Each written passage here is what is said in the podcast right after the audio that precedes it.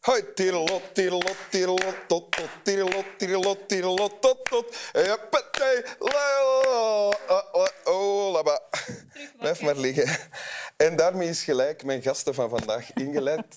Katelijne Boon, welkom in Winteruur. Dankjewel, Wim. Presentatrice bij Clara en uh, presentatrice ook voor alles wat er van klassieke muziek Toch op van. tv te zien is. Hè? Dat is heel weinig, maar kijk. Toch, de Elisabeth-wedstrijd. Zeker.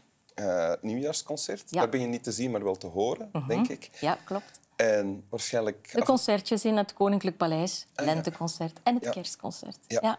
En we hebben net samen, of quasi samen, de Radetzky-mars ehm, ten gehore Ja, gebracht. de aanzet van het laatste pisnummer op het nieuwjaarsconcert. Ja, want je zingt ook zelf in een koor, klopt Ja, dat? klopt. Ja. Als het nog mag. Hè. Eh, we hebben twee Ah, ja. concertjes gehad. Toen kon het nog net, voordat de restricties er weer kwamen. Maar het is iets wat ik heel graag doe. Ja. ja. En je hebt een tekst bij. Ik heb een tekst bij. Het was heel moeilijk voor. kiezen. Ik ga hem voorlezen. Ja. Ben je wel eens langs de berm van een weg gelopen waar je normaal gesproken overheen rijdt? Plotseling zie je de details die je met hoge snelheid nooit zijn opgevallen. Je merkt dat de weg eigenlijk twee verschillende wegen is. Eén voor voetgangers en één voor passagiers. Deze twee wegen worden op heel verschillende manieren ervaren. Als boeken wegen waren, zouden sommige zijn gemaakt om hard overheen te rijden. Er zitten niet veel details in en alle details die erin zitten zijn niet boeiend, maar de snelheid en de spanning van het verhaal zijn opzwepend. Sommige boeken zijn, als je ze als een weg zou beschouwen, gemaakt om te bewandelen. Het verloop van de weg is veel minder belangrijk dan de uitzichten die zo'n weg oplevert. Het beste boek voor mij, ik chaise er doorheen, maar word van tijd tot tijd gedwongen te stoppen, langs de weg te gaan staan en me te verwonderen. Dat zijn de boeken die herlezen moeten worden. De eerste keer kan ik er op topsnelheid doorheen scheuren en later wandel ik dezelfde route op mijn dode gemak, zodat ik kan zien wat ik heb gemist. Dit komt uit wat we zien als we lezen. Ja, Ja. eigenlijk een boek over het leesproces. Mhm. Wat er gebeurt in ons hoofd wanneer we lezen. Ja, Ja. want van zodra je iets leest, zelfs een eerste zin, dan denk je er al meteen een spreker bij of een personage bij. In het geval van de passage die jij net voorlas, Denk je natuurlijk aan een weg. ja, ik, ik heb meteen een beeld ook in mijn hoofd. Ja, dat beeld staat er ook in. Hè. Er staat een, een beeld in van asfalt, Oh ja. dat je eigenlijk nooit van zo dichtbij gaat zien. Nee. Ja, het, het boek zit ook vol met beeldjes. Het is, Ja. het is, ehm, Wat bijna jammer is misschien wel. ja, in dit geval wel. Het gaat echt over ons leesproces en de dingen die we verbeelden. Maar ik heb het gekozen omdat ik ehm, net iets vergelijkbaars had meegemaakt. Ik moest ergens zijn waar ik normaal altijd gewoon door, door reis. Ja. En ik dacht, ehm, ik moest hier wachten, ik ga een beetje wandelen. En plotseling loop je die weg af en dan val je dingen op. Oh, daar groeit onkruid tussen de tegels. eh, daar is de weg niet goed aangelegd. Oh, dat is een mooi huis. De mensen hebben hier hun best gedaan om dat te versieren. Maar dingen die je gewoon niet meer ziet Als je er voorbij als je er rijdt. voorbij rijdt in snelheid. En ik vond dit wel een goede metafoor voor ook het leesproces. Want sommige boeken, daar ga je zo snel doorheen, omdat je de plot wil volgen. En, en bij andere denk je van, oeh, hier wil ik eens even bij stilstaan, nog eens herlezen. Dat is wel mooi. Of ik moet even teruggaan, want ik ben er te snel overheen gegaan en ik heb een, een belangrijk deel gemist. Daarom vond ik het, ik vond het zo herkenbaar. En ook dat gegeven van Er is nog een derde soort boek Ja. waar, dat, waar hij het hier over heeft. Dat zijn boeken waar je doorheen wil lezen, omwille van de spanning. Maar tussendoor af en toe moet je blijven, blijf je haken. En Omdat er bijvoorbeeld een, een mooie bedenking in staat of, of er, er, valt plots iets te lezen waar je van denkt, hé, hey, wauw, dat is knap gezien. Ja. Ja. En dat zijn de soorten boeken, staat hier, die ik graag wil herlezen. Ja, die, oh, en dat geldt ook voor mij. Ja. Dus er zijn boeken waar ik geen afstand van kan doen, omdat ze zo vol zitten van mooie uitzichtjes. of, of mooie dingen dat ik denk van, ik wil dat niet wegdoen, of, want ik denk dat ik daar later, als ik dat terug ga lezen, ga ik daar nog altijd iets aan hebben. Is dat nog dan ook altijd... zo? Ja, dat is dan Dus je herleest ook boeken. Ja, ja, ja. Ja. Ik herlees soms boeken met heel veel jaren tussen. Ehm, ik herinner mij onder andere van Dostoevsky, ehm, Schuld en Boete. Ja? Dat is een boek dat ik heb moeten lezen op een bepaald moment. En, en dat ik dan, denk meer dan tien jaar later opnieuw gelezen heb. En ik zag nog altijd wel de personages zoals ik ze me ingebeeld had. Maar ze waren rijker geworden en ik kon er ook mij meer in inleven. Ehm, Omdat je niet in zelf... de moordenaar, maar eh, Ja. omdat ik zelf ook heel veel nieuwe ervaringen had.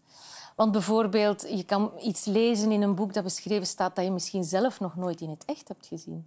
Dus je maakt je daar een voorstelling van. Ja? Ik zeg maar iets, ehm, de catacombe in Rome of zo. Mhm. Dan stel je daarbij een soort van donkere, kille ruimte met oude grote stenen voor. Ja, Maar- zoiets stel ik mij voor, want Ja. ik ben daar nog nooit geweest. Ja. Kijk, Ja. Smal, eng en Ja, eh, donker. En, en een beetje gloomy. En, maar als je daar dan ooit eens hè, bij een bezoek aan Rome geweest bent, dan gaat dat beeld zich helemaal bijstellen. Want dan heb je natuurlijk uit eerste hand... En jij bent daar dan ook wel geweest? Nee, nog niet. Ah, nee, nog niet. Ah, oké. het is een hypothetisch Het is een voorbeeld, hypothetisch Maar misschien, voorbeeld. Misschien klopt, klopt de Ja. werkelijkheid wel met de voorstelling. Ja, dat kan ook. bijvoorbeeld, Maar de kans is klein eigenlijk. Ja, ja. En als je herleest, geniet je dan meer de tweede keer dan de ja eerste? dan, dan let ik op andere dingen. Als het een goede schrijver is, dan is niet alleen het verhaal goed, maar dan merk je ook bijvoorbeeld dat de dialogen die hij gebruikt hè, ehm, een personage echt verdiepen of meer karakter geven. Of er zijn bepaalde beschrijvingen waar dat je bent doorheen gegaan omdat je dacht van ja, nee, ik wil weten hoe het verder loopt. Ja. Maar dat je denkt, nu ga ik dat eens bekijken. En ik vind dat ook... Dat geldt ook bijvoorbeeld voor films. Alhoewel, daar krijg je natuurlijk een beeld opgedrongen en moet je fantasie of je verbeelding niet zelf aan het werk. Maar sommige films kijk je uit en dan weet je, oké, dit gebeurt er. Ik heb al eens gelezen over een onderzoek, omdat je het nu over films hebt, eh, waaruit bleek dat mensen die ehm, spoilers hadden gekregen, die, die dus weten hoe het afloopt, je weet al wat ik ga vertellen. Nee, nee, nee, we zijn mensen benieuwd. die al weten hoe de film gaat aflopen, goed of slecht, hè, eh, dat die eigenlijk meer genieten van de film zelf, omdat die minder worden afgeleid door Ja. de spanning van het verhaal. voilà. Ja, Ik kan het me voorstellen. Dus dan hebben zij de tijd om op details te letten, omdat je eigenlijk ja, je vertraagt in zekere zin. Hè. Je wil niet vooruit hollen om per se het resultaat te zien, maar je denkt, oké, ik weet het nu toch, dan I might as well enjoy the ride. En we hebben het nu over lezen. Ja. Geldt dit dan ook? Is het ook een metafoor voor hoe je probeert te leven? Ik merk wel dat het ehm, telkens als zo'n situatie zich voordoet, dat, dan denk ik wel, jongens, we moeten eigenlijk inderdaad meer tijd maken om, om echt stil te staan bij de dingen. En, Want je hebt wel een druk leven. Hè? Je hebt een drukke job, vier kinderen grootgebracht die nog niet allemaal Ja. het huis uit zijn. ja, klopt. En je bent aan het verhuizen al een jaar of Oh. vijf. Zoiets, ja.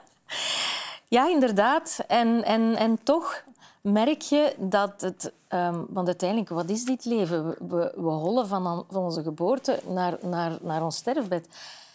You might En as well enjoy the ride, denk ik dan. Is het zo belangrijk om altijd in te zetten op dat resultaat? Waarom geniet je niet ook van wat er onderweg allemaal te, te rapen valt aan mooie dingen? Ja. Zoals bijvoorbeeld een gesprek, Een gesprek, zoals dit. of een mooi gedicht, Ja. of een mooi boek. Of de Radetzky-mars. Bijvoorbeeld. Ja, wil je het nog eens Nee, goed. Ben je wel eens langs de berm van een weg gelopen waar je normaal gesproken overheen rijdt? Plotseling zie je details die je met hoge snelheid nooit zijn opgevallen. Je merkt dat de weg eigenlijk twee verschillende wegen is. één voor voetgangers en één voor passagiers. Deze twee wegen worden op heel verschillende manieren ervaren. Als boeken wegen waren, zouden sommige zijn gemaakt om hard overheen te rijden. Er zitten niet veel details in en de details die erin zitten zijn niet boeiend. Maar de snelheid en de spanning van het verhaal zijn opzwepend. Sommige boeken zijn, als je als een weg zou beschouwen, gemaakt om te bewandelen. Het verloop van de weg is veel minder belangrijk dan de uitzichten die zo'n weg oplevert. Het beste boek voor mij. Ik chase er doorheen, maar word van tijd tot tijd gedwongen te stoppen, langs de weg te gaan staan en me te verwonderen. Dit zijn boeken die herlezen moeten worden.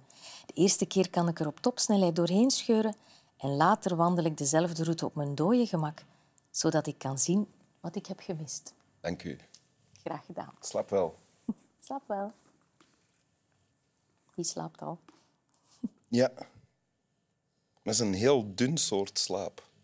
Ja, ja, inderdaad. Als we de Radetzky maar beginnen klappen, dan zit hij weer recht. Zullen we eens proberen? Ja, jij zit in, hè?